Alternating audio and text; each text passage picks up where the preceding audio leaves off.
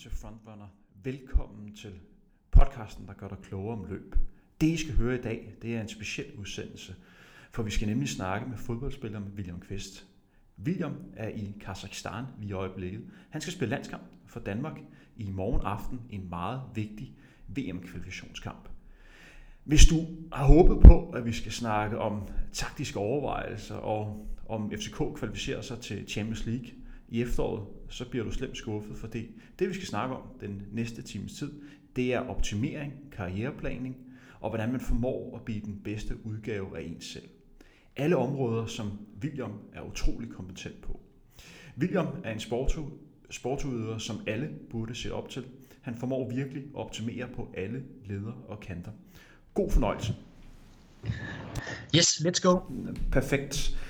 Vi starter lige med nogle indledende spørgsmål. I spillede mod Tyskland for, for tre dage siden. Hvad lærte, I, hvad lærte I af den kamp?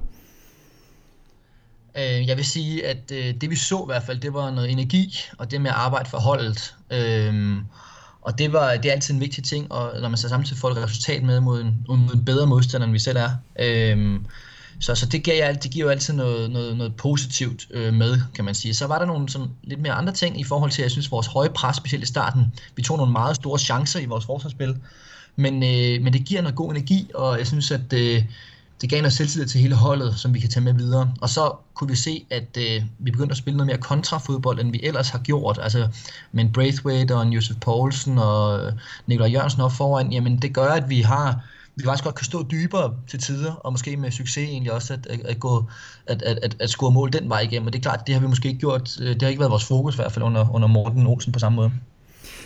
Efter kampen mod Tyskland, der tog I direkte i lufthavnen og fløj den her tur til Kazakhstan.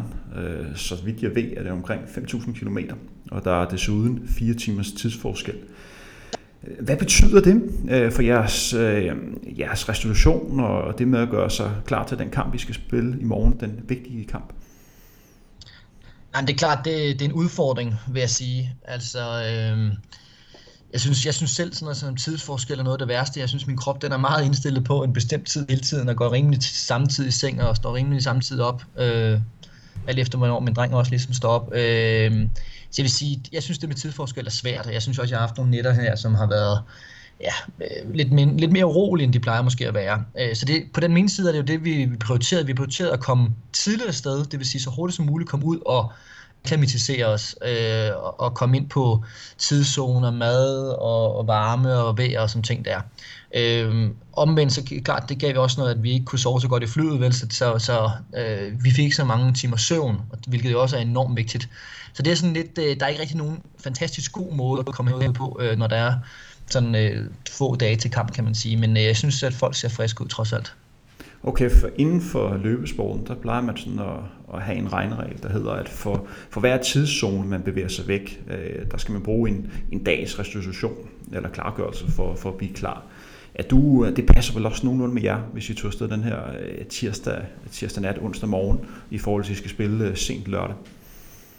Ja, det passer jo egentlig meget godt. Øh, det kunne jeg forestille mig har været en af overvejelserne for vores fysisk træner og vores lægestab og sådan ting der, at de også har tænkt på den måde. Øh, jeg hørte faktisk, at tyskerne sidste gang de var i Kazakhstan og spillede, det er nogle år siden, der blev de på egen, øh, der blev de på egen tidszone og faktisk fløj stort set lige op til kampen. Altså man skal være der 24 timer før, men, men, øh, men, men fløj faktisk øh, dagen før kun. Øh, og så i forhold til lys og i forhold til nogle forskellige ting. Man kan også øh, spise noget melatonin øh, på et bestemt tidspunkt, øh, sådan så at, øh, at kroppen udskiller de rigtige hormoner i forhold til at skulle sove og så videre. Øh, så har de simpelthen øh, puttet, øh, hvad hedder sådan noget, øh, de havde lukket for alt uden, uden for lys, og simpelthen tændt lys i forhold, indenfor på hotellet i forhold til, øh, hvornår det skulle være øh, Tysklands øh, tid og sol og stå op og morgenmad og sådan ting der. Så det synes jeg egentlig også var meget sjovt at, at, at, at høre omkring, men det har vi så valgt ikke at gøre. Er der andre ting, som, som du kan nævne, I, øh, I arbejder på i den her proces på at blive klar igen, når vi tager højde for, at I skal vende kroppen til øh, og, og præstere under anderledes forhold, end, end det I er vant til? Ja, det er klart, altså, noget af det, som har været fokus for mig, det var at virkelig at få så meget søvn trods alt som muligt, så det er jo med med at købe de der skyklapper, som man ikke får dem i, og man har ørepropper med i flyet, ikke, for det larmer meget, og øh, og øh, have, have egen hudpude. Jeg har oplevet, synes jeg tit, at komme herud, øh, Østlanden har, nogle, har en anden form for hovedpudekultur, kan man godt sige det. At de er meget store og meget mærkelige og sådan ting der, hvor jeg har, så har jeg taget min egen hovedpude med, som ikke får ikke at få ondt i nakke og ryg og sådan ting der. Øhm, så det har, det har været, fokus har været for mig at komme ind i rytme og, og, og, og søvn. Øhm, øh, det har helt klart været, været hovedfokus. Nu har vi haft, nu har vi egen kok med den her gang også, altså det er klart, at maden har været på et højt niveau, og øh, hotellet, øh, øh det er jo lidt nyrige herude i Kazakhstan, så vi er på et flot nyt øh, øh lækkert hotel. Øh, så på den måde har der ikke været så meget, og banen ser fin ud og så videre. Så der har faktisk været færre ting måske, end jeg havde forventet, hvis vi skulle sådan vende os til, eller gå på kompromis med øh, umiddelbart. Hvad med rent træningsmæssigt? Hvordan har I, I bygget det op? Øh, fordi det plejer jo at være sådan inden for, inden for sportens verden, at det sådan er typisk efter hvad, 48 timer, man sådan kan mærke, hvor, hvor belastet man er.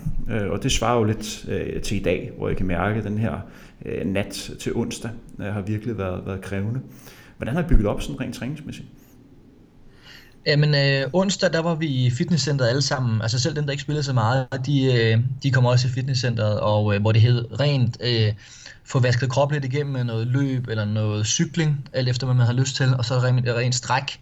Simpelthen få strukket øh, kroppen ud. Øh, masser af tid til behandling. Der var også en spa hernede, sådan, så at, at det hed simpelthen, at, at de mange timer i en, i en flystol eller ligge på en gulv, eller hvad man har gjort, jamen øh, de skulle lidt ud af ryg og krop, øh, lige meget hvor meget du egentlig havde spillet. Øh, nu fik vi heldigvis sådan fordelt øh, spilminutterne på rimelig mange, øh, og jeg spillede kun selv 45, så, så man kan sige, på den måde har det også været, været fint belastende, ikke var trods alt var hårdere. Øh, men det har simpelthen været, at man tog en onsdag, som var sådan en, en deload-dag øh, meget, og en restitutionsdag, øh, hvor folk næsten kunne gøre, hvad de havde lyst til, hvad der passede deres egen krop øh, bedst muligt.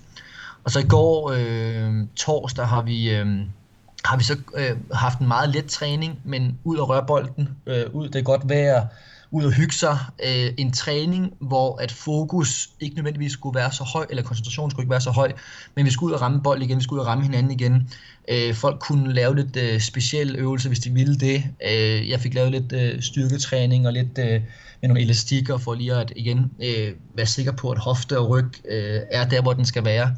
Øh, så, så det har været en, en let træning. Og så i dag, kan man sige, så, så skruer vi så op for koncentration og intensitet, hvor man lige skal ud og mærke, okay, kroppen er faktisk lad os bare sige på 99 procent, øh, vi skal måske ikke ud og sprinte 100 øh, procent helt, men, men lige ud og mærke, og kan man godt lige få lidt puls på, og lige øh, få kørt kroppen lidt igennem i dag, og så spiller vi først øh, lørdag sent, jo 22, øh, kl. 22 her, øh, Kazakhstans tid.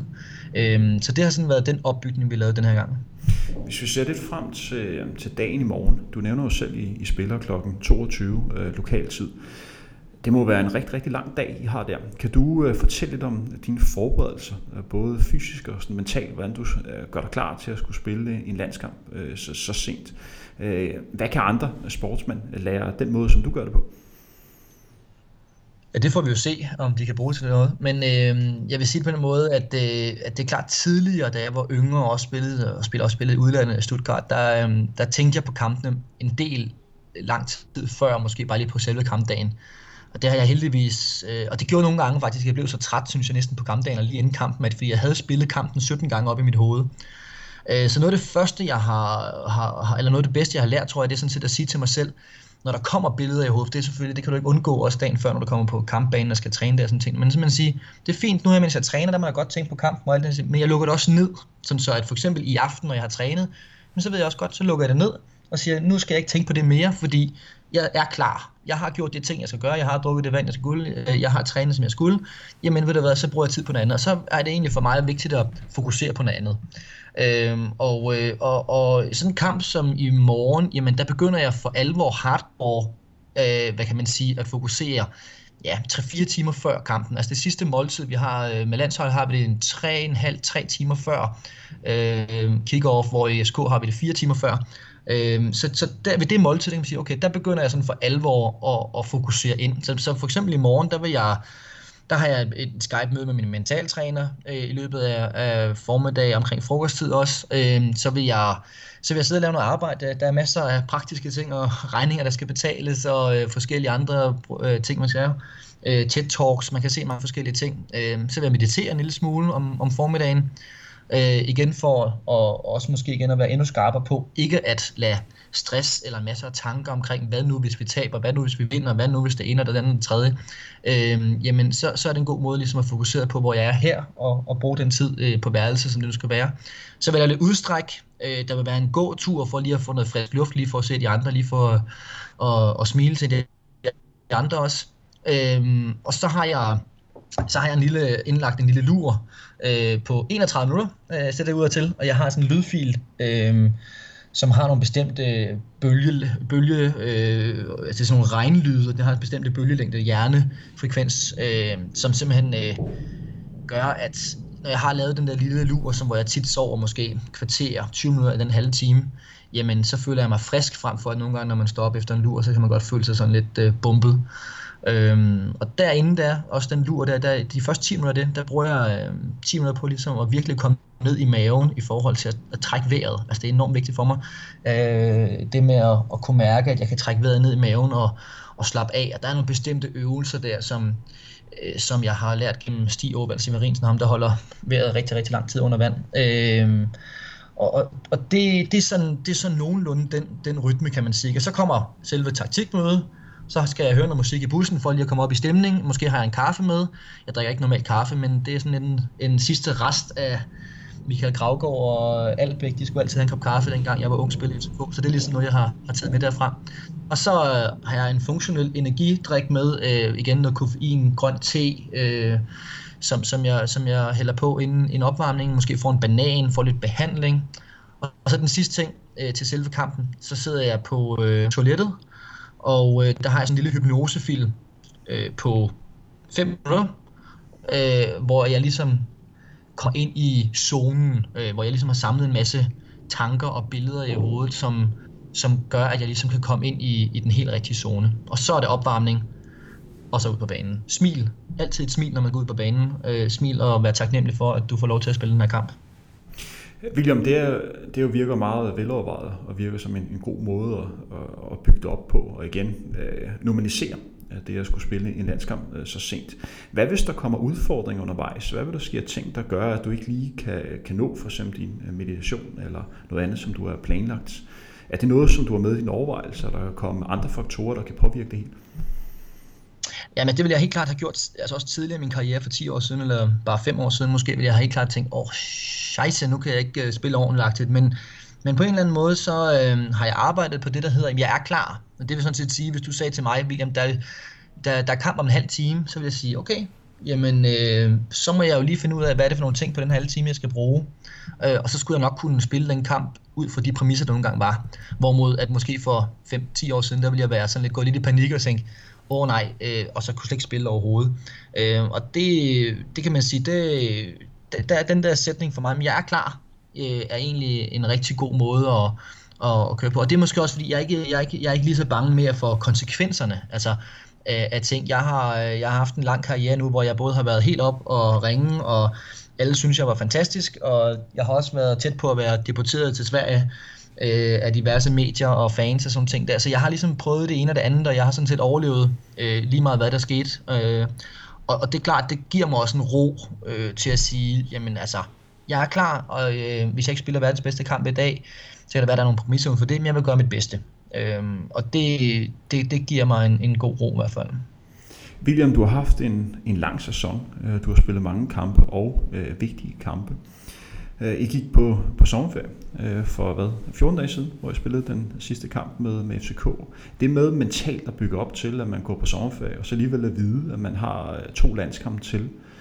Øh, hvordan har du gjort det? Altså det må være sådan lidt, lidt sjov fornemmelse sådan at stå og sige, nu går vi på sommerferie, øh, og det har været en god sæson, og så lige vide, at der er de her to ekstra kampe, før man sådan rigtig kan slappe af. Hvordan har du arbejdet med dig selv på det område? Ja, det er klart, altså i stort set hele min karriere, der har jeg været så heldig at spille også europæisk øh, og øh, landshold og øh, klubhold. Og det er klart, det kræver, øh, at du er enormt fokuseret lige hvor du er, men også at du er enormt dygtig til så at skifte dit fokus. Øh, jeg har jo godt vidst, at, øh, at der har været de landskampe i lang tid, så for mig er det klart, det er også ligesom det billede, når jeg kigger på kalenderen fremadrettet, og siger, men jeg har reelt først en, en ferie der. Øh, så den uge, der var for eksempel fra sidste FCK-kamp, hvor der ikke er træning i FCK, og indtil jeg skulle med med landsholdet øh, øh ugen efter, det er klart, øh, der skal jeg faktisk lige være skarp øh, i den forstand rent hovedmæssigt og sige, okay, hvordan får jeg både slappet lidt af, for jeg har en kort ferie efter landsholdet, kun på 14 dage, øh, hvordan får jeg lige øh, slappet af, men samtidig med vide med mig selv, at jeg har gjort det, der skal til, for at, øh, for at jeg er klar til de her landskampe, øh, som også er vigtige for mig og for holdet. Øh, og det, så det, det er jo sådan lidt mere igen at, øh, med erfaring at sige, okay, øh, selvom jeg egentlig ikke var blevet inviteret til at skulle træne med landsholdet, og dem, de udlandske spillere, der var, øh, som trænede i løbet af den uge, øh, hvor jeg egentlig havde fri, jamen så var jeg ude i hvert fald om torsdagen lige at sige, ja, jeg er nødt til at lige at mærke en bold om torsdagen, og, og så de andre dage kan jeg godt måske øh, have, have fokus på at tage ud og bare løbe en tur og få lavet lidt øh, stabilitet og lidt styrke og sådan ting i stedet for, og den var igennem måske øh, få lidt flere puspoint øh, på kontoen hos konen og, og, og den lille dreng derhjemme. Så det, det er klart, det har, det har, det har været sådan en, øh, det har, det har faktisk, øh, det har været en periode, man skal, man skal fokusere på, fordi jeg er, ikke, jeg er ikke 18 år længere i hvert fald, hvor jeg bare kan holde en uges ferie, så alligevel øh, træne en enkelt gang mand, der så spille en kamp mod Tyskland, sådan, sådan fungerer jeg ikke længere. Det her spørgsmål ligger lidt op til det emne, som vi skal snakke om lidt senere, sådan nemlig øh, det mentale og motivation. Er den næste kamp altid den vigtigste kamp, du har spillet? Øh, nej, det, det, ville være, det ville være dumt at sige, det, det passer jo ikke øh, selvfølgelig altid, men, øh, men der, er noget, der er noget rigtig fint i øh, for mig, at, øh, at kunne være fuldt til stede i den kamp, jeg nogle gange spiller. Øh, det er klart, at vi har nogle gange nogle pokalkampe mod nogle mindre modstandere. Vi har også en, øh, altså bare selv træningskamp mod Tyskland, jamen det er klart, den havde ikke samme fokus, som, som den her kamp har. Øhm, og der, der må jeg da sige, der er jeg også strategisk anlagt, og jeg er også en, som elsker at kunne planlægge og se lidt langt ud i fremtiden og sådan ting der. Øh, så længe det ikke for mig bliver, at jeg så ikke kan præstere, når jeg er i for eksempel en Tysklandskamp eller i den der pokalkamp, øhm, øh, så, så, så, så ser jeg ikke noget problem i at sige, at der er faktisk nogle kampe, der er vigtigere, men den her den er også vigtig, altså, øh, eller den har nogle andre ting i sig.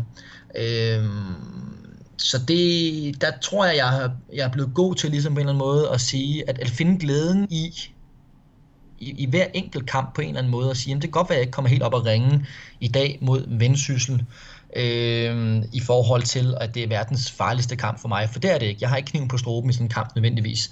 Jeg vil meget gerne i pokalfinalen, øh, det er ikke det, men, men, men for eksempel, øh, i forhold til en pokalfinale som mod Brøndby, som er lidt anderledes. Øh, og, og så er det sådan med at vide, okay, jamen, når, det, når jeg så ikke får givet den kniv på stroben, som nogle gange kan give noget motivation, og kan måske kan gøre, at man lever lidt længere, længere. Hvor er det så hen, jeg skal finde motivationen? Det kunne så for eksempel være at sige, okay, vi kommer til at have bolden rigtig meget fedt, mand. Nu kan jeg virkelig øve mig på at spille bolden mere fremad end tilbage. Øh, og, øh, eller jeg kan, eller hvor er det bare, øh, bare kunne nyde at komme ud og spille fodbold, og der måske ikke er så meget på spil. Det er måske også nogle gange rart, at, øh, at, øh, at det er. Så det er noget med at finde det positive i hver enkelt ting, kan man sige, øh, og, og ligesom tage det for, hvad det er. William, hvis vi går, går lidt videre. Øh, først og fremmest, øh, for dem, der sidder og undrer sig over, at vi har valgt at have, have dig med i en øh, løbepodcast, så hænger det lidt sammen med, at dem, der sådan typisk hører vores udsendelse, det er løbere mellem 30 til 45 år. Folk, der har meget fokus på optimering og karriereplanlægning, og det med at kunne blive den bedste udgave af dem selv. Vi snakkede lidt om det, øh, før vi gik rigtig på med dagens udsendelse, men for mange, der er du et, et forbillede inden for det område, og virkelig brugt mange ressourcer på hele tiden at optimere. Og det er derfor, at, at vi mener, det er rigtig relevant at bruge dig i den her sammenhæng her, fordi øh, vi mener, at der er rigtig mange, som kan få endnu større inspiration, end de har allerede i dine færdigheder og overvejelser. Det næste, vi lige skal, skal snakke om, øh, det er at du på mange måder har været lidt sådan banebrydende inden for, for, for fodbold. Og du har jo allerede i en tidlig alder arbejdet med karriereplanlægning og har brugt folk omkring dig til at kunne arbejde med det her op- optimering. Hvis nu vælger at kalde de, sådan, de, de team, sådan team William Kvist, hvor vi sådan kan nævne lidt, der kan være nogle behandlere, der kan være en mental træner. Kan du lige kort komme ind på, hvem der sådan er med i dag i øh, team William Kvist og deres betydning? Ja, det, det kan jeg godt. Øh, men som du siger, altså bare lige for at give uh, Team Quists udvikling, kan man sige, så har det jo, uh, så var det en single den dengang jeg var var ungdomsspiller. Øh, og så, øh, så øh, mødte jeg så min mentaltræner Christian Engel, øh, lige da jeg kom op i FCK-truppen faktisk.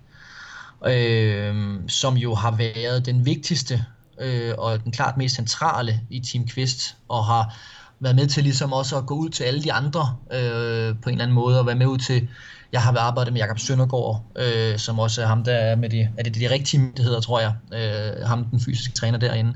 Og ham har jeg arbejdet med, da jeg var hjemme i FCK, øh, inden jeg tog til udlandet, blandt andet med noget, med noget kost og noget øh, styrketræning og, og nogle andre inputs, måske bare lige en FCK-træningen.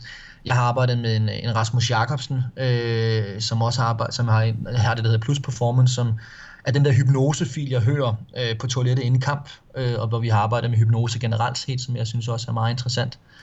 Øh, så har jeg en behandler, der hedder Bengt Valentino Andersen, øh, Body SDS, øh, som, øh, som jeg bruger en gang imellem, øh, når at kroppen har brug måske for at øh, de-stresse øh, rigtig meget, eller hvis nogle gange i udlandet, hvis jeg har haft nogle skader. Øh, så, øh, så, har det, så har jeg brugt ham og øh, derudover har jeg lavet en, øh, en podcast med, øh, øh ikke undskyld, en podcast, en workshop med, med, med Stig Orvald Severinsen, Severinsen, hvor jeg har fået nogle åndedrætsøvelser, øh, men det er sådan lidt mere to gange og så videre med det, så har jeg ikke set Stig, jeg har skrevet lidt mere om, øh, men det er også det eneste. Så har jeg lavet en meditationsworkshop, mens jeg var i weekend, øh, hvor jeg virkelig havde brug for det. Øh, og øh, det var øh, Jon Steffensen, øh, som han hedder, og øh, Peter Bastian, som, som stod for den del af det, og dem snakker jeg stadig, eller Jon snakker jeg stadig lidt med, øh, men, men det, det er ikke en, der er fast inde på den måde. Øh, så snakker jeg nogle gange, øh, for at komme helt anden bane, så har jeg snakker jeg lidt øh, filosofi, for eksempel en, der hedder Ole Kirkeby, øh, og kommer til ham nogle gange imellem, og, og, og synes, det er nogle spændende ting. Hvordan tager man lederskab, for eksempel, kunne man diskutere med ham, øh, og hvad er det i, i en øh, filosofisk og historisk øh, sammenhæng.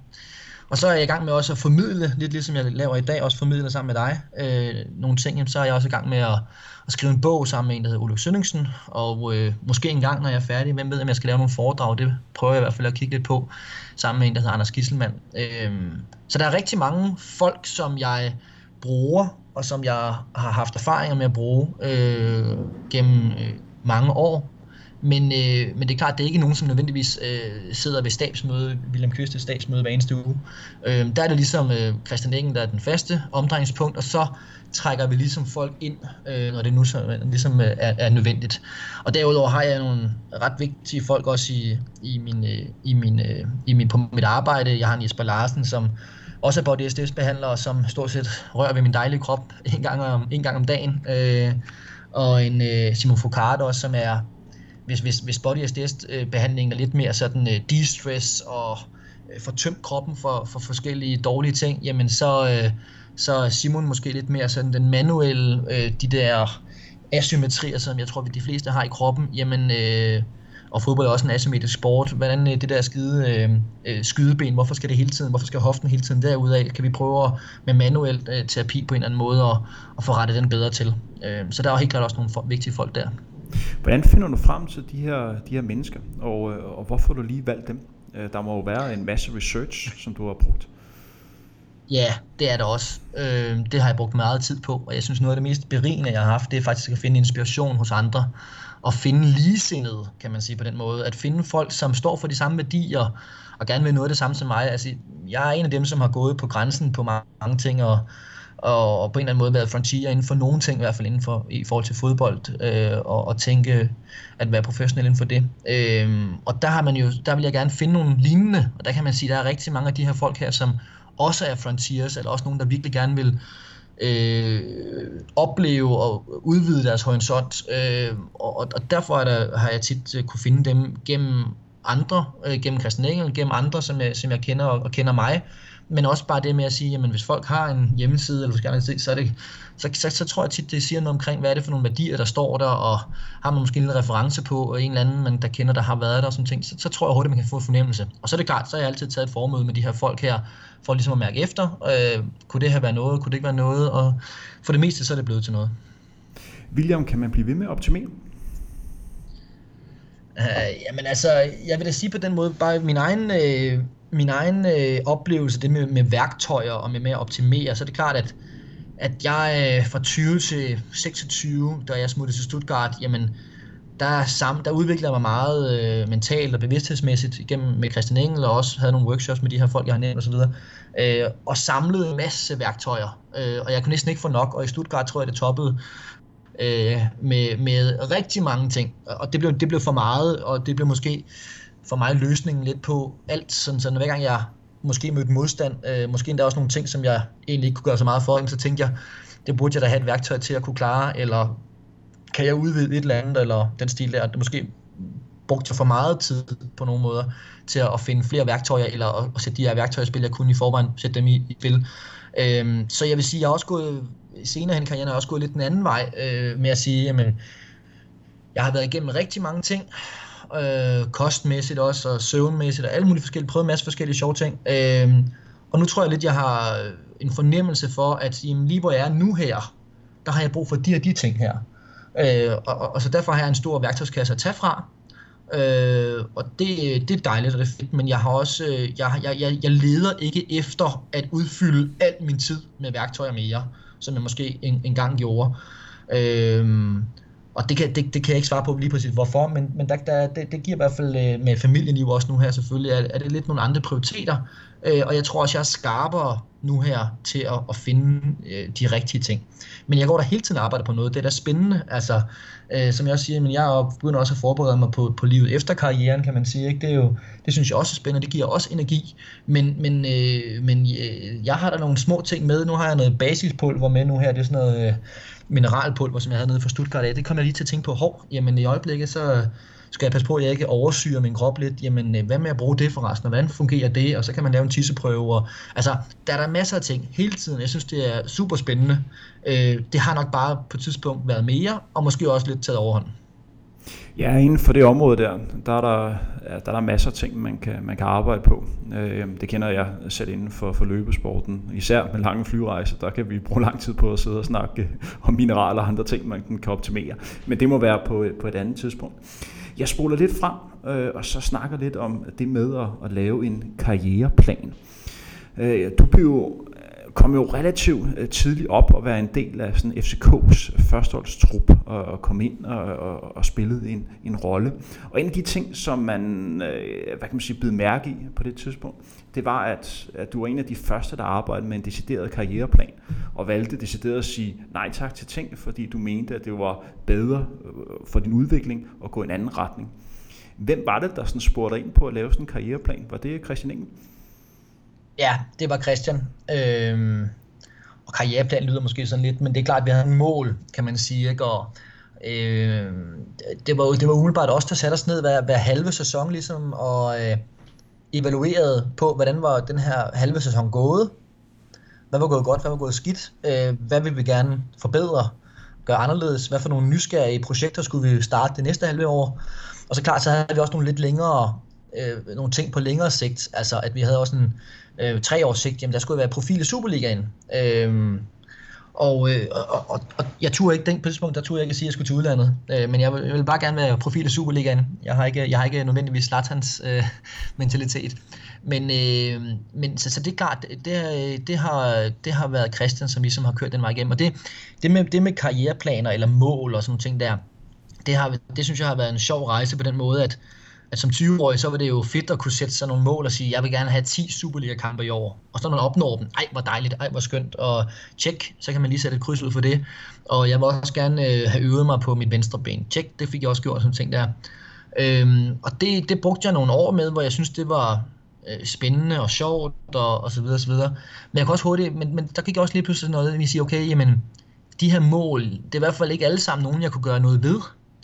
Og øh, Jamen, jeg kunne mærke i hvert fald, at jeg kom til et punkt, hvor jeg også havde brug for nogle lidt andre mål, end meget sådan nogle konkrete fysiske mål omkring antal kampe eller, eller, eller lignende.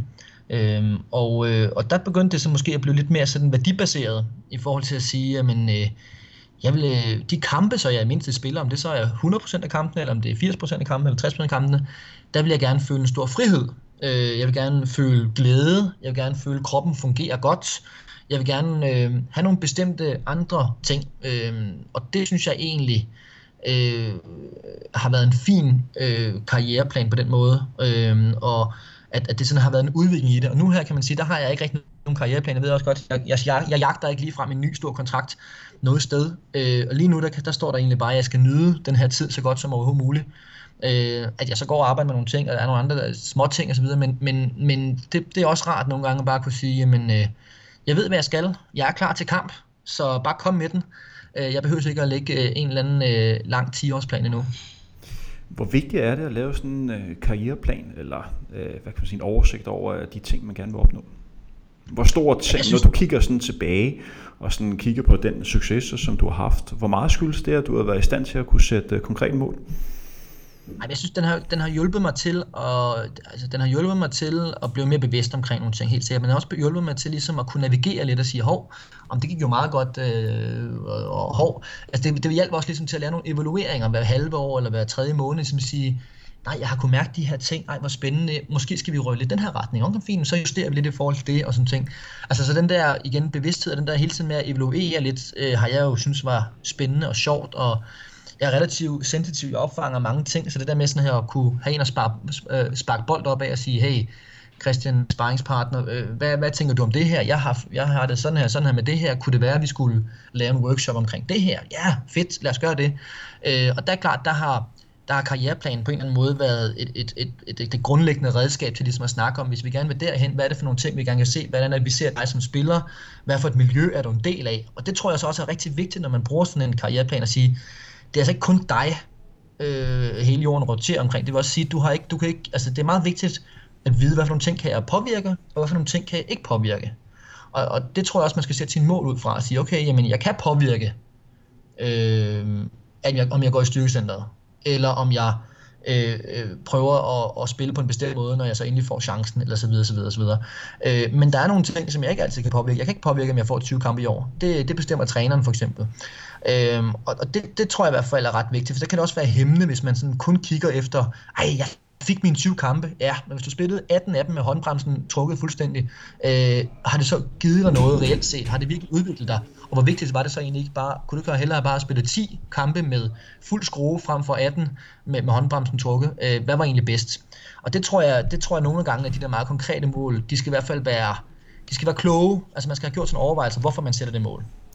Kan det også være med til at gøre, at man sådan forholder sig lidt til, til virkeligheden? En af de store udfordringer, som man har i, i den sport, som jeg repræsenterer, nemlig øh, løbesporten eller atletikken, det er, at når man har et ung talent, der kommer frem, så er der mange, der tænker, damn, om tre år, der er han her verdenseliten, der kommer han til at springe så langt, eller løbe så hurtigt. Men nogle gange glemmer det at forholde sig til, hvor personen er den dag i dag, og måske er det mere lært end at tro, at okay, det første led er måske lige at bygge ekstra træning på, eller arbejde på, på andre områder, med at lave det på den måde, som du har gjort. Får du dem så ikke lidt mere til virkeligheden? Jo, jamen det er helt sikkert. Jeg synes, det er, det er en rigtig god sætning. Det opfører vi også, øh, det, eller det er et godt eksempel, det, det, det finder vi også i fodbolden, at der er en 17-årig eller en 18-årig dreng, der lige pludselig får en, en, en god kamp eller to på et landshold eller på et klubhold, og så synes man bare, jamen ok, så, så er der ikke nogen grænser for, at det næste skridt, det er jo bare at være verdensstjerne. Øh, og det er jo synd for personen og, og talentet selv, fordi hvis, hvis det, personen reelt tror på det, jamen øh, så kan, kan han eller hun måske ikke se de tusind skridt, der stadigvæk er.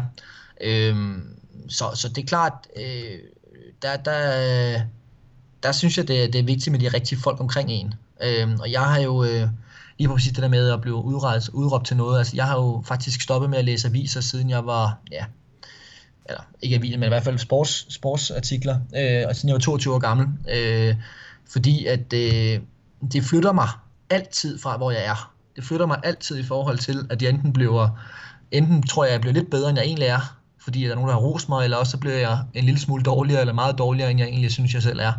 Øhm, og der er det i hvert fald vigtigt at vide hos de trænere, man har, eller de folk omkring en, som virkelig kender en, hvor er jeg henne? Og det tror jeg, det er der, det er vigtigt at, at søge ens øh, inspiration og ens sådan ligesom ståsted øh, den vej igennem. Og der, der tror jeg, du har ret i, at målsætninger, og ligesom at sige, hov, godt være, der er nogen, der siger, at jeg er verdensstjerne. Jeg kan se på min plan, det er først om syv år, jeg skal være det, eller tre år. Øh, og jeg kan se alle skridtene, inden, inden at jeg skal, inden jeg skal nå derhen. Det, det, det, det tror jeg helt sikkert kan hjælpe noget.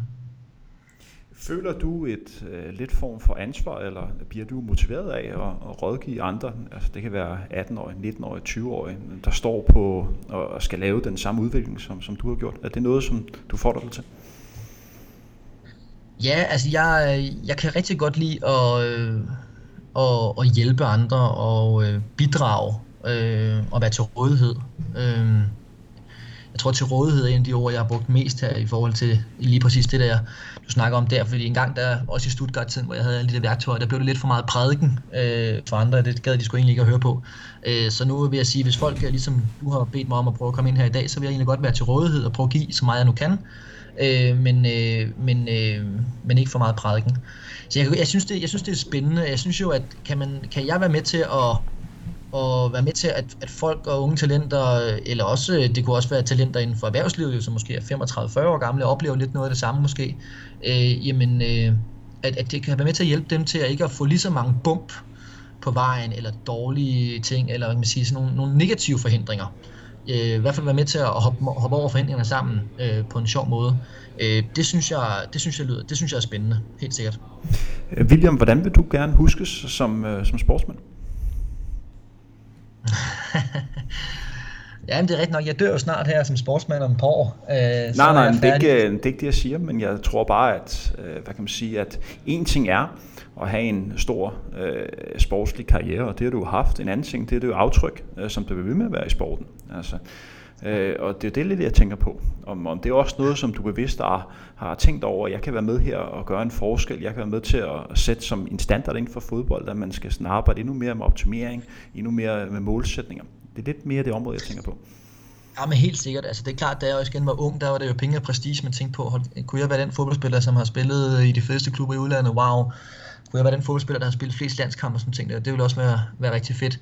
Men, men det er klart nu her, når man bliver lidt ældre og lidt blødere i det på nogle måder, og, og, øh, og, og ser lidt nogle andre værdier i nogle ting, så, så hvis jeg sådan lige skulle sådan sige noget, så er det klart, så, så øh, lidt ligesom før, altså ham, der gerne vil, vil give, øh, det tror jeg er en af de fedeste ting, og det, altså at, at give til andre og kunne give til sig selv, øh, det, det, det synes jeg er, er en god ting. Og ham, altså dem, der, man kan være taknemmelig for det, man, har, man er blevet givet, og, og også selvfølgelig har opnået selv, men, men øh, og, og derigennem også kunne give til andre. Øh, det er noget af det, som jeg gerne vil opnå generelt set øh, i mit eget liv, og det kræver selvfølgelig også, at man har en vis balance, at man har tag over hovedet, og man har noget mad og, og, og har, så videre. Og, øh, så, så, så synes jeg også, at man har et ansvar, når man er, som mig for eksempel har været så heldig, også at, at, at give noget til andre. Øh, så det vil jeg gerne.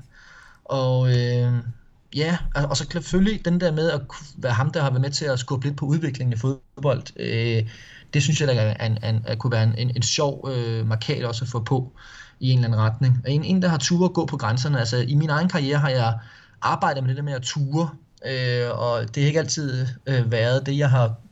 Jeg har ikke altid været den, der turer mest, øh, og det er nok altid en ting, jeg i hvert fald skal lære mig selv om at gå ud på isen nogle gange, hvor den ikke altid er helt så tyk. Øh, øh, og, og det, det er klart, det, det vil være en personlig fed ting, hvis, hvis nogen sagde, at du er faktisk en af dem, som har hjulpet mig med til at, at ture en, en smule mere, end jeg ellers har gjort.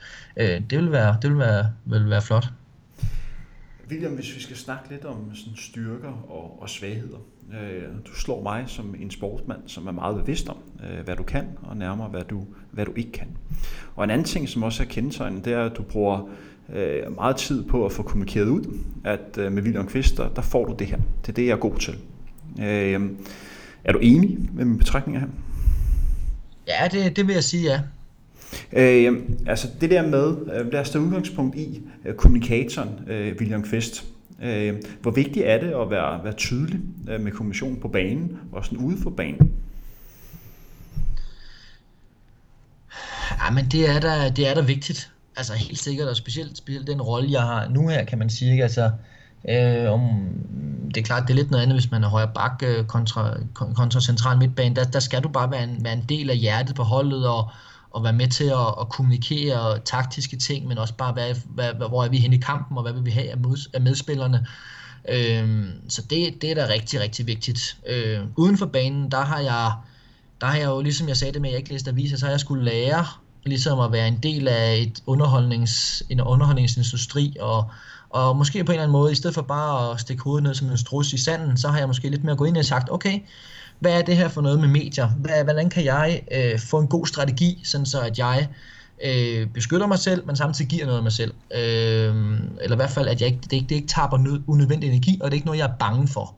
Øh, så det er også noget, jeg har, har helt klart har brugt, brugt tid på.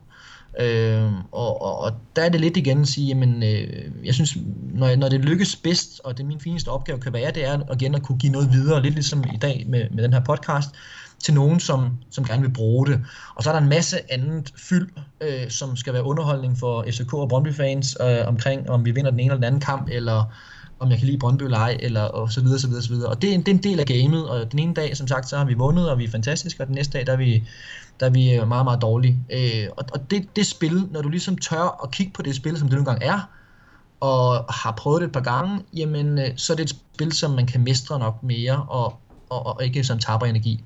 Og det, det har været vigtigst for mig faktisk, at, at det med det med at kunne kommunikere, ikke taber energi. Og, og, og det har også nogle gange været, som siger, som ung spiller som 24-årig, der tabte det energi for mig, når jeg løb rundt inde på banen og skulle kommunikere, kommunikere, kommunikere. Jeg vidste godt, man skulle gøre det, men jeg råbte nogle gange bare nogle ting, fordi jeg jo skulle gøre det. Øh, og, og der, der er det klart, der, der har jeg fået en anden erfaring nu her i dag, og jeg har fået øh, et andet overblik, sådan så jeg også har kræfterne til at kommunikere. Det, det er ikke altid, at, at jeg vil sige, øh, jeg, jeg havde i hvert fald ikke som ung spiller øh, samme energi og overskud til at både at overskue kampen og overskue min egen performance.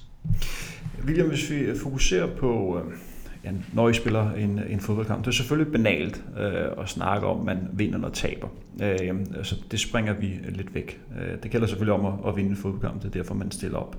Men bortset fra det, hvad skal der til, før du spiller en god fodboldkamp? Hvad skal der til, før du efterfølgende tænker, okay, jeg ramte mit niveau i dag? Øh, jamen, der er jo en, en del elementer, vil jeg sige. Øh, og, øh, og lidt før, som jeg snakkede omkring, at øh, en af de vigtigste ting i hvert fald, igennem min karriere har været det med at ture. Øh, altså, at, at jeg ikke havde en frygt for at lave en stor fejl, eller tabe bolden, eller hvad ville være konsekvensen være af det her. Nu sidder der nogle agenter fra en eller anden, eller nogle scout fra nogle fede klubber. Hvad må de ikke tænke omkring øh, det her? Altså det der med konsekvenstænkningen, og og reelt have en større frygt, end der egentlig er ved at for eksempel lave en fejl. Øh, det er en af de største barriere for mig, og har været det, i forhold til, om jeg får spillet mig selv ud. Og når jeg spiller mig selv ud, så kan jeg sagtens lave fejl, og jeg kan sagtens øh, måske lave mindre gode performances, men jeg giver i hvert fald alt det, jeg har. Og der er jeg kommet til et sted, hvor jeg siger, når jeg har givet alt det, jeg har, med, med alt muligt, så, så kan jeg ikke give mere. Øh, øh, og så må det være det. Så har jeg spillet godt, kan man sige på den måde. Så kan man godt sige objektivt set, nej, han har ikke ramt de rigtige mænd. Nej, men, men det var i hvert fald det, jeg kunne give. Øh, og, og, så kan jeg ligesom sætte flueben ud fra den performance, jeg har, jeg har gjort. Så er det godt være, at jeg går hjem og så siger, at nu skal jeg træne lidt mere på de afleveringer, for de sad ikke lige i skabet. Men, men, men det har været grundlæggende det. Så det, det, det vil jeg sige, det er den største del af det, det der med at og ture, og ikke nogen frygt i hvert fald. Så er der sådan nogle små ting, som at sige, hvordan kommer jeg så derhen af? Og der har jeg sådan nogle små hjælpemidler med, som så har, de har ændret sig i løbet af min karriere, men, men for eksempel er jeg sådan noget med at lave, lave aftaler med medspillere, altså gå hen til dem i omklædningsrummet og sige, hey, i dag, skulle vi ikke lige prøve sådan og sådan her, og spil mig bare, når du ser det der og sådan ting der, og så lige give en high five på det. Det gør bare, at jeg føler mig mere connected til mine medspillere og de også nok føler sig mere connected til mig. Det vil også sige, når jeg er i kampen sidder, råber et eller andet til dem, jamen så har de måske så har vi et større fælles øh, forståelsesgrundlag. Øhm, så klart, så er der sådan noget med, at, øh, at, at, at min krop den virker, så det er klart igen, at, at baglårene ikke er for stive, og at jeg, jeg får lavet en god opvarmning øh, også indenfor, øh, og jeg får lidt behandling, og bare sådan at den siger, okay, kroppen har det godt, øh, lækkert, jeg kan gøre den, jeg kan bare øh, ture afsted med, hvad det skulle være. Og så er det det med at ture med bolden. Altså, at, ja, det bedste eksempel for mig har jo været dengang, vi spillede med K i Champions League nede på øh, Bernabeu. Øh, undskyld, Bernabeu øh, Camp Nou øh, mod Barcelona. Og, øh, og hvor jeg havde sat mig for at drible den første mand, der kom, bare for at vise, at jeg turde altså godt spille på det her store stadion. Og den første mand, der kom, det var altså Messi, øh, verdens bedste fodboldspiller, og, øh, og jeg tabte bolden. Men det gjorde bare, at jeg viste over for mig selv, jeg turde faktisk at drible. Og det gjorde faktisk, at jeg bare havde vinger resten af kampen på mange måder. Øhm, så det, det, har, det er for mig i hvert fald øh, rigtig, rigtig vigtigt. Øhm, og så er der en anden ting øh, i min position, som har været, som giver mig overskud, det er det der med orientering. Og det er også det, som måske som 22-24-årige spiller nogle gange ikke altid, eller 18-årige spiller ikke altid øh, har, har helt på, men de har så nogle andre fordele med fysik og andre ting, teknik også. Jamen, øh, at jeg orienterer mig meget. Jeg prøver i hvert fald hele tiden at huske på, at jo mere jeg orienterer mig, jo mere jeg er i overskud. jo, jo, jo, jo, jeg er ikke så bange for, om der lige pludselig kommer en eller anden bagfra, for jeg har orienteret mig, jeg ved, okay, nu kommer der en lang bold for Kasper Schmeichel eller øh, Rønner i morgen, og øh, der kommer Nikolaj Jørgensen og en Kazakhstans forsvarsspiller op i hovedstudiet. Hvis jeg får bolden, så kigger man lige hurtigt op, så kan jeg måske bare slå den første gang ud til Risa Domisi i lidt høj halvbold. Og bare have den mulighed, det er, et, er en ting, jeg har sat på mit spil inden for det sidste to års tid, og det giver mig en enorm stor øh, tro og, og, hvad kan man sige, en enorm stor øh, ja, øh, sikkerhed i at sige, godt, nu kommer bolden ned, og, og det gør faktisk, at jeg nogle gange laver afleveringer, eller laver sådan nogle støtteafleveringer, som, som ikke så mange andre laver. Øh, og det, det, det, det er lækkert.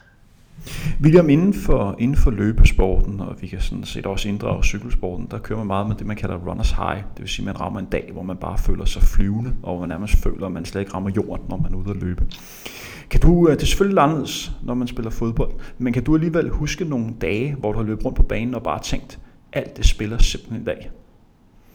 Ja, ja, ok. øh, ikke hver dag desværre, men øh, jeg tror altså, jeg tror, at du sagtens kan bruge den der runners high også i forhold til, til fodboldspillere. Altså, øh, jeg vil da sige, at øh, jeg får det jo specielt, når jeg kan mærke, at holdet fungerer. Altså en fed kamp mod en fed stadion, hvor der er gang i den, og jeg kan mærke, at alle mine medspillere, de vil det samme som mig. Og de vil det lige så meget som mig.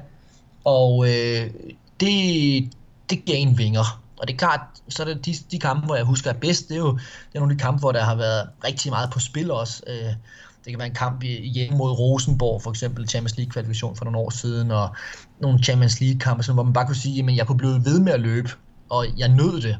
Øh, og så er det klart, så er der andre kampe udebane mod Horsens eller andre, så er det klart, så kan man ikke mærke det lige så meget. Øh, Men det at runner sig, kan du få det i træning for eksempel? Øh, nej. Så det skal være kamp? Det skal være kamp, ja. Okay, okay. Øh, vi snakker lidt mere om den her øh, kommunikatorrolle. Øh, der var på et tidspunkt, hvor du brugte sociale medier rigtig meget. Øh, du havde en Facebook-side, hvor man sådan kunne følge lidt med i, hvordan det gik der. Øh, og du fortalte lidt om din, din overvejelse. Øh, hvorfor valgte du øh, at, at, at gøre det? Og hvorfor lukkede du ned efterfølgende? Er det ikke korrekt, at det ikke eksisterer mere? Den, den er der faktisk stadigvæk, men jeg har ikke postet på den i meget lang tid. Øh, det er knap så sjovt at poste noget, når det, ikke går, når det går den forkerte vej. Man kan sige, at det er lidt ligesom alle andre, de, de putter et eller andet perfekt billede op på, på nettet og på deres Facebooks. Øh, så, øh, så ikke fordi jeg siger, at det skulle være perfekt, men det jeg gerne vil, jeg vil prøve at give noget videre i hvert fald. Og det er lidt sværere at give noget videre, fordi folk sådan tænker, okay, du, din, din karriere det sidste års tid har kun været for nedadgående. Øh, hvorfor er det så lige, du siger, at jeg skal, øh, skal øh, spise gulerødder, eller et eller andet stil der. Så det har nok været det, har nok været det kan man sige grundlæggende, og der har været lidt for meget, der var nok lidt meget støj øh, i den periode, så hvor jeg lukkede nogle ting ned. Det har været grundlæggende det. Men det var, jo, det var jo på en eller anden måde for at sige, jamen jeg har fundet alle de her værktøjer, jeg vil egentlig gerne dele nogle af dem øh, med, med andre, som kunne bruge det øh, bedst muligt. Øh, og jeg synes egentlig, det var rigtig sjovt at lave, og øh, jeg fik en, også en, en, en, en anden pris, kommunikationspris for det, øh, fordi at der, der er også andre, der, der synes, det havde været, det var egentlig det var en spændende nyt tiltag i hvert fald. Øh, men jeg, jeg vil sige, platformen øh, vil jeg gerne, så vil jeg hellere fremadrettet holde foredrag, eller noget, hvor jeg kan komme lidt tættere på folk øh, i den forstand, eller måske som det her, have, have lidt mere tid til at gå lidt mere i dybden. Okay, okay. William, du har jo opnået mange ting som, som fodboldspiller. Været med til alle de store slutrunder, man kan, og øh, ja, øh, blive dansmester et utal gange, har klubrekorden i FCK, og også deltaget i, i Champions League øh, flere gange. Hvordan bliver man ved med at være, være sulten? Hvordan bliver man ved med at hele tiden have fokus på, at den næste kamp skal altså vindes? Kan man ikke nogle gange føle sig ja. sådan lidt, lidt midt? Nej, ja, det ved jeg ikke. Øh, det, det har jeg ikke oplevet endnu. Øh, jeg, har, jeg har oplevet der, hvor motivationen har været mindst, det har jo været der, hvor jeg har tjent mest og haft den største prestige. Øh, da jeg ligger i Stuttgart og tjener et tocifret millionbeløb om året, øh, og øh, alle kommer, at jeg blev kåret som årets spiller og sådan ting der, så er det klart, så på prestige og pengeområdet, så, så bonger det virkelig ud, Ej, hvor fedt, øh, skide sjovt og al den stil der. Øh, men jeg følte mig ikke fri.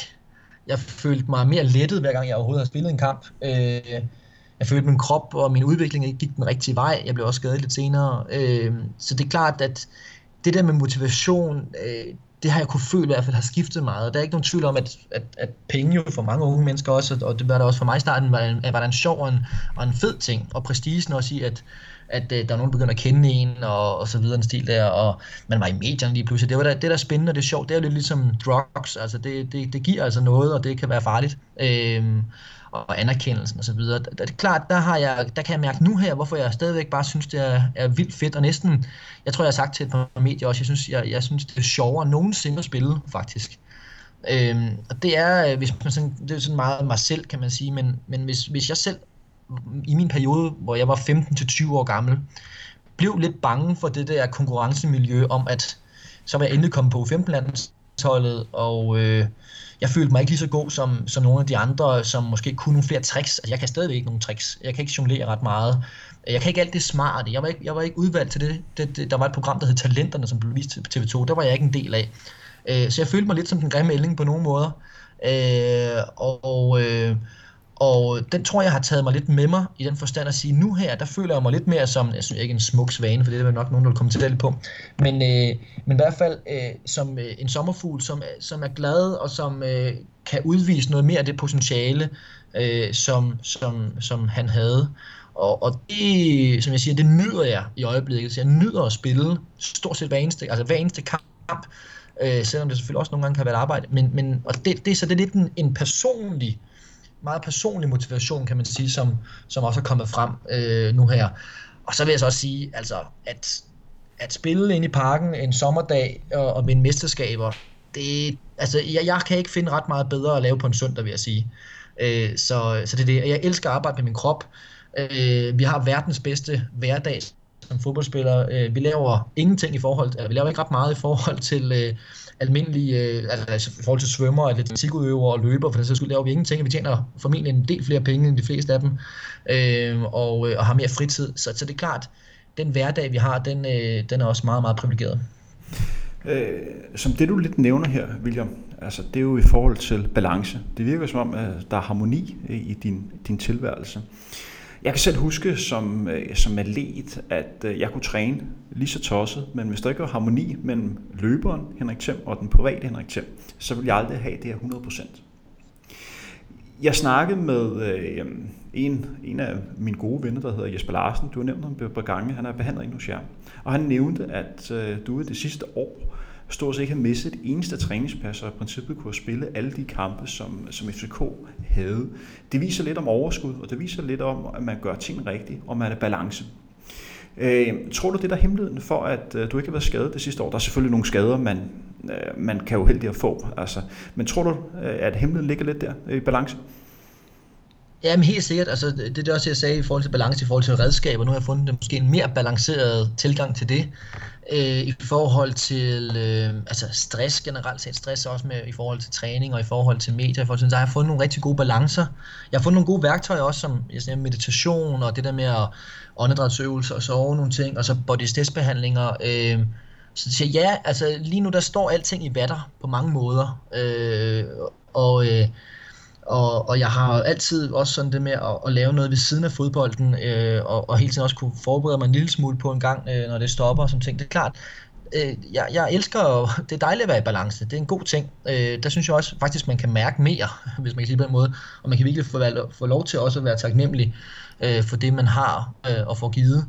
Øh, så så det, det, det er helt klart en dejlig ting. Øh, ja.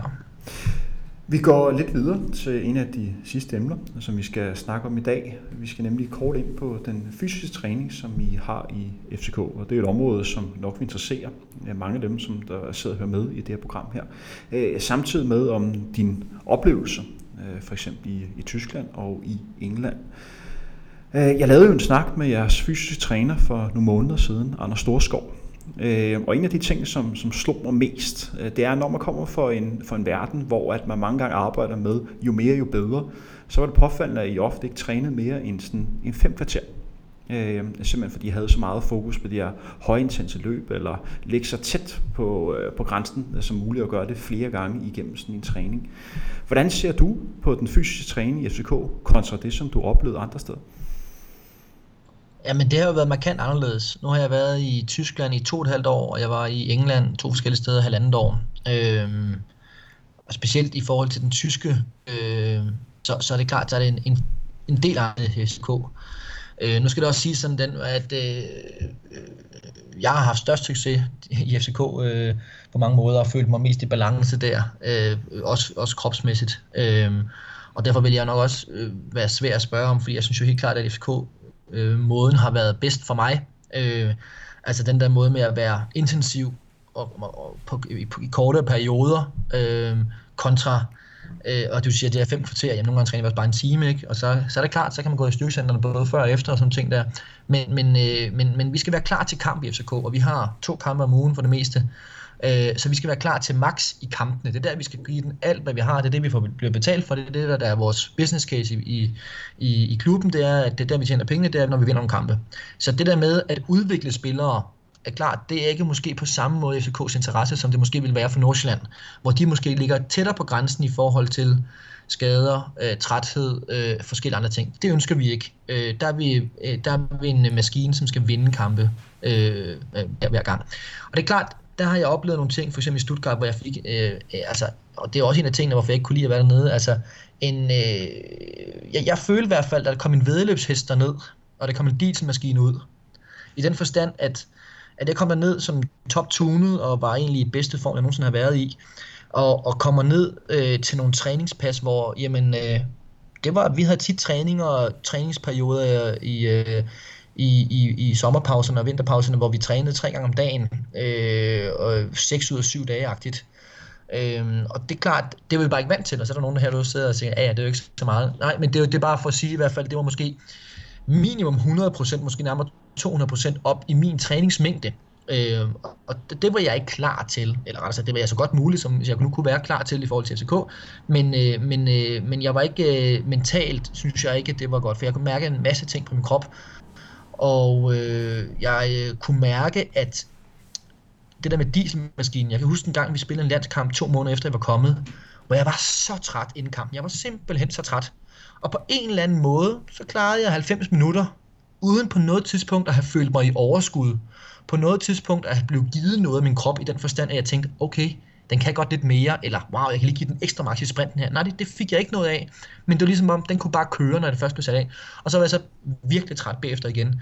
Øh, og sådan oplevede jeg nok øh, meget af min tid i Stuttgart, øh, at, at jeg bare generelt følte mig træt, og det hele tiden var en kamp mod ømme baller, ømme lysker, ømme rygge, øh, altså, øh, og, og spillere, som undveg træning, prøvede hele tiden på at, at lave mindre, end det ellers skulle være, ikke? men det var, og det er klart, det, det har jeg ikke haft en god oplevelse af. Øh, ikke for at sige kun, fordi det kan jeg ikke kun sige, men, men for mig har FCK-metoden i hvert fald været bedre øh, på det punkt.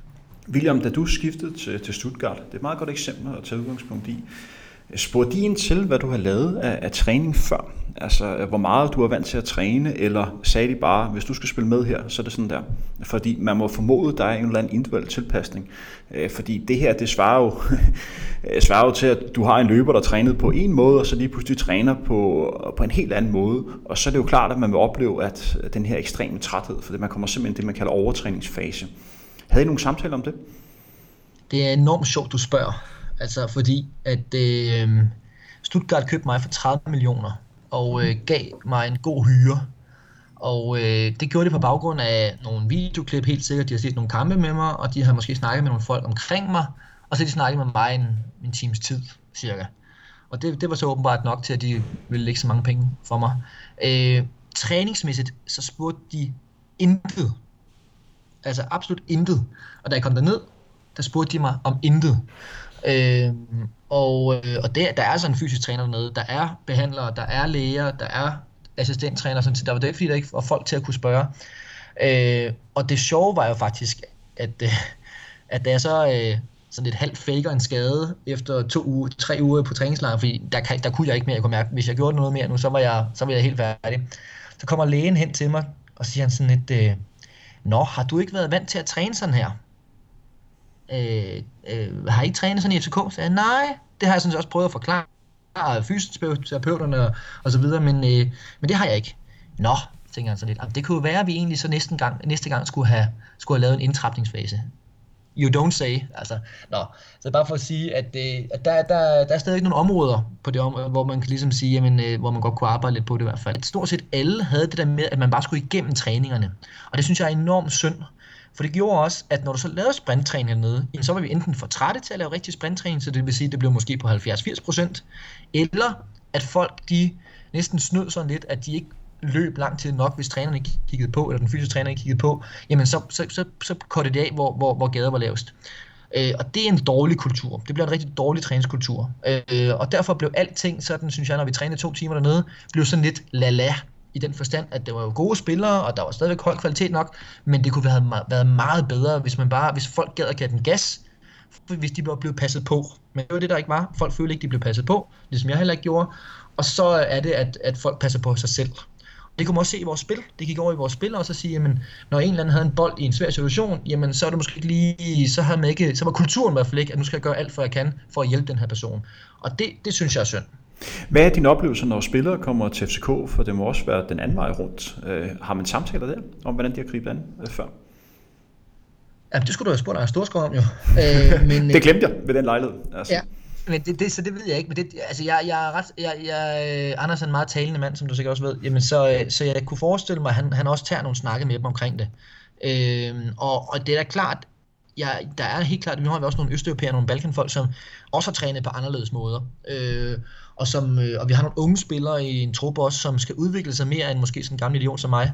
Øh, så det er klart, at, øh, at, at der, der vil være nogen, som, som måske skal ligge lidt på i, i, i forhold til, hvad, hvad holdet ellers træner. Øh, og, og også har haft lyst til det, tror jeg, øh, mere end, end ellers. Øh, så det er nok en af de steder, man træner mindst. Øh, men omvendt, så kan jeg også godt se, at, at de fleste folk jo siger, hold da fast. Folk, der har spillet i Belgien og Holland, kommer tilbage og siger, wow, ja, ja, vi træner meget mindre, men jeg føler mig meget bedre tilpas. Øh, og at man samtidig kan give sig øh, fuldt ud i, i, i, i kampene. Og det er altså trods alt det vigtigste. Man hører øh, ofte øh, i medierne snakke om, at øh, spillere ind hos jer i FCK igennem en, en vinter skal i sådan en såkaldt Coscray-skole. Altså at de simpelthen skal ned i styrkelokalet og pumpe en masse jern. Kan du be, beskrive, øh, hvad det rent faktisk er, han gør? Øh, ja. Eller er det bare rent pop fra medierne øh, side? Altså. Ja, det, det, det, altså det, det, du skal nok, nok lige dividere med 10, hvis det er ekstra eller BT, ikke?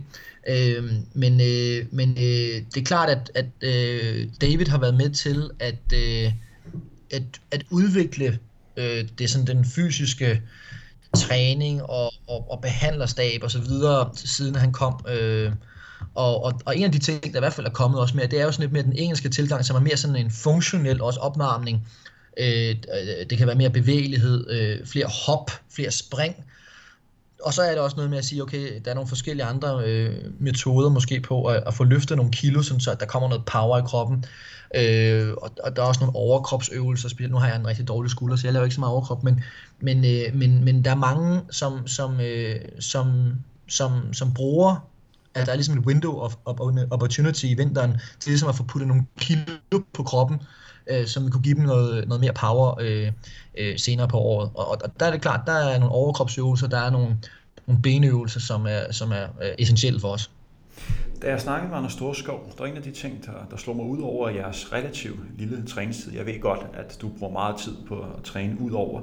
Men det var også, at man sjældent prioriterer det at ud og, og, og løbe en tur øh, for eksempel for at få arbejde lidt med øh, konditionen. Øh, I sådan en vinterpause, holder du dig i gang med at, øh, at, at løbe ture? Er det noget, som du gør overhovedet? Øh, ja, det gør jeg. Øh, helt sikkert. Øh, men, er det fordi, det, du har fået besked på det, eller er det bare som velbær? Ja, men det er, det er lidt begge ting. Øh, det er klart, øh, Cosgrave, David, øh, har, er også mere på, jamen, han, på nogle måder, han er, de er så sikre, Anders og David er så sikre på deres fysiske koncept, at, at de næsten nogle gange hellere vil have, at folk de først og fremmest får slappet af, det er det vigtigste, men også at de kommer tilbage måske og har, og har pumpet lidt mere jern, så de har noget power i kroppen og nogle muskler på kroppen, og så er det rent fysiske, det, og det er sådan konditionelle, det er de ikke så bange for. Jeg vil sige, for 10 år siden, der var jeg helt klart den den skole, som løb rigtig meget, altså hellere lange ture og hård interval, intervaltræning og sådan ting der, øh, det kunne jeg godt lide. Øh, og, og det er blevet mindre, øh, også, også gennem Anders' sådan, øh, supervision og, og Davids også, sådan er det blevet mindre, men jeg er nok en af dem, som vælger at tage flere løbeture end, end de andre. Vi har et relativt øh, frit program, i hvert fald kontra fængslet i Stuttgart, øh, så, så, så har vi et relativt frit program. Øh, men der er også den, øh, øh, der er den hale, som vi også altid bliver, bliver bevidst omkring, det er, at, at konkurrencen er rigtig, rigtig hård, og folk skal være godt forberedte, når de kommer, for ellers kan de ikke nå at komme på toget, som de siger, med de 4-6 uger, øh, 6 øh, uger, vi har til, til, til første kamp. Øh, så jeg, jeg oplever faktisk, at uden kontrol og med relativt stor fleksibilitet kommer folk mere klar og på egne præmisser tilbage i træning og klar til det. Øh, og det synes jeg er det synes jeg er fedt at opleve kontra øh, Stuttgart med kontrol og meget, meget detaljeret program og det så videre, så videre, så videre. Når man kigger for, for fodbolden, og som sagt, jeg kigger på den øh, udefra, øh, der oplever jeg, at øh, man bliver langt mere atletiske. Altså folk bliver stærkere, man løber hurtigere, og man springer højere. Øh, et, har du oplevet sådan igennem årene den der endnu mere fokus på de her individuelle fysiske øh, færdigheder, samt har du oplevet sådan rent spiller, hvor du tænker, wow, han har godt nok nogle færdigheder, som er ekstraordinære? Jamen, der, der, der er ikke nogen tvivl om, at fodbolden øh, bliver mere ensrettet i den forstand, at hurtighed, styrke, sprint har en enorm stor fokus. Hvis du har de tre ting, øh, så, så er du kommet langt allerede i forhold til tidligere, hvor, hvor spillet gik langsommere, hvor der var lang, længere mellem folk, hvor der, der, der kunne du godt bruge nogle små Johansen-brødre, hedder de i FCK dengang, som bare driblede rundt. Det var lidt mere indendørsspillere nærmest. Øh, de kunne godt overleve. De ville ikke overleve en dag, øh, i, i, i dag i fodbolden, øh, på, på højeste plan i hvert fald. Øh, så det, det er helt klart, det målretter sig lidt mere mod den retning, at, øh, at det ikke kun er at, at du enten er lille og hurtig, eller stor og langsom. Nej, du skal gerne være stor og hurtig.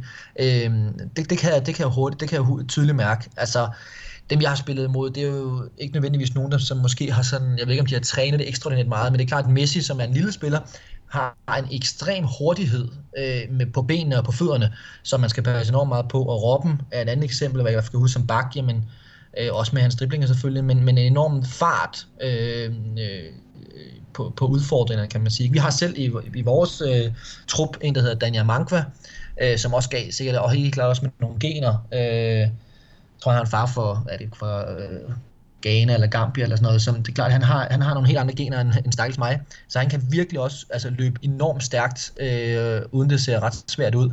Øh, og, øh, og, og, og, og det, det er klart, der, der er jeg måske på nogle måder blevet lidt langsommere, men noget klogere. Og fodbolden bliver altså 2% hurtigere hver eneste år, så på et eller andet tidspunkt, så, øh, så skal jeg de to kurver så i forhold til min fart og, og, og hvor hurtigt spillet det går. Hvad med sådan noget i forhold til øh, løbestil? Altså som løber har man jo meget fokus på at løbe sådan øh, teknisk korrekt og bruge så lidt energi for at bevæge sig til A til B. Jeg ved godt, det er lidt anderledes øh, fodbold, for der skal man også agere rigtig, rigtig hurtigt. Øh, men er det alligevel noget, I tænker om, og, og træner, hvordan man bevæger sig? Øh, meget lidt. Meget lidt. Øh, jeg vil sige på en måde, at Anders Storskov blandt andet øh, jo kommenterer på nogle gange, når folk har en dårlig løbestil.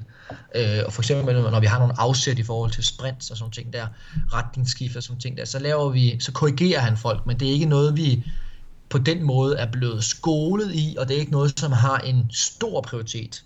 Øh, det, og jeg tror også, det er noget igen, jeg, det, jeg siger ikke, det er for sent at, at gøre det i FCK, øh, når man kommer op på første hold, men det er noget, som jeg vil se, man skulle gøre tidligere.